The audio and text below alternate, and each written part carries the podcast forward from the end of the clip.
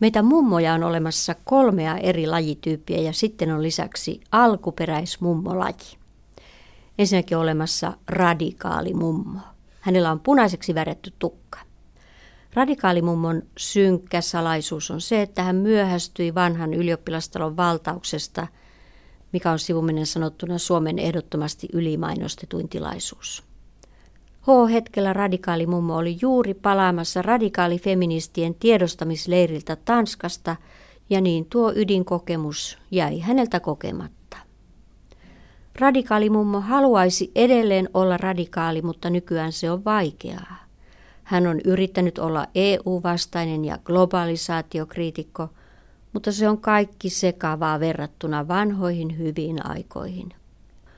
Radikaalimummo äityy vappuna laulamaan vanhoja työväenlauluja. Hän laulaa kyynelet silmissä. Kauhea joskin on puhdistustyömme, ihmisten onnen on ehtona se. Radikaalimummo oli nuorena miesasioissa aktiivinen. Hän meni hyvin naimisiin. Hän asuu nyt komeassa rivitalossa. Sitten on olemassa sankarimummo. Sankarimummo hiihti kouluun, Sankarimummo on kotoisin köyhästä kodista. Sankarimummolle annettiin koulusta hyvän tekeväisyytenä monot. Sankarimummosta on kehittynyt hyvä kokki. Hän osaa leipoa tiikerikakkuja ja marenkikakkuja ja hän on keittiönsä ehdoton yksinvaltias.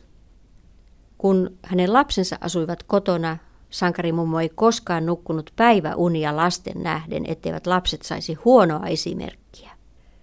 Kun sankarimummon aikuiset lapset lapsineen nykyään tulevat sankarimummon luokse syömään sankarimummon tekemiä ruokia ja kiittävät ruuasta, sankarimummo saa äkkiä vaatimattomuuskohtauksen ja alkaa luetella, mitä kaikkia puutteita hänen valmistamissaan ruuissa oli.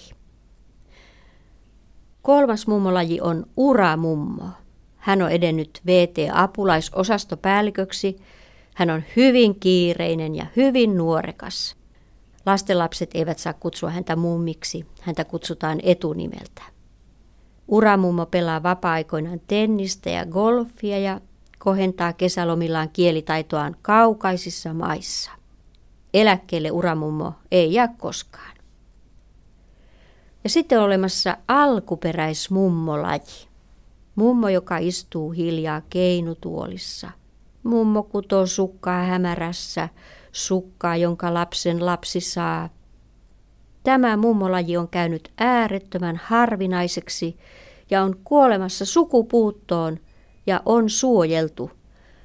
Jos joku jossakin alkuperäismummon tapaa, koordinaatit on heti ilmoitettava alkuperäismummon bongaajille – ja bongajat tietysti rientävät alkuperäismummon luokse ja ottavat hänestä valokuvia ja liikkuvaa kuvaa ja kertovat hänen ominaisuuksistaan internetin alkuperäismummon bongaussivuille.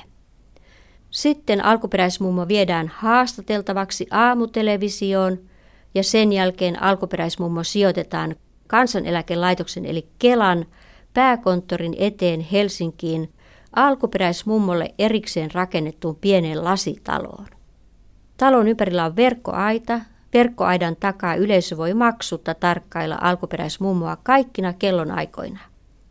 Alkuperäismummo elää talossaan Kelan pääkonttorin edessä nauttien täyttä kansaneläkettä, joka on 558 euroa ja 46 senttiä kuukaudessa. Siis 558 euroa ja 46 senttiä. Alkuperäismummo tavattiin viimeksi Kiuruvedellä vuonna 2006, mutta hän kuoli. Tällä hetkellä yhdenkään suomalaisen alkuperäismummon olinpaikkaa ei tiedetä. Tämmöisiä ovat mummolajit.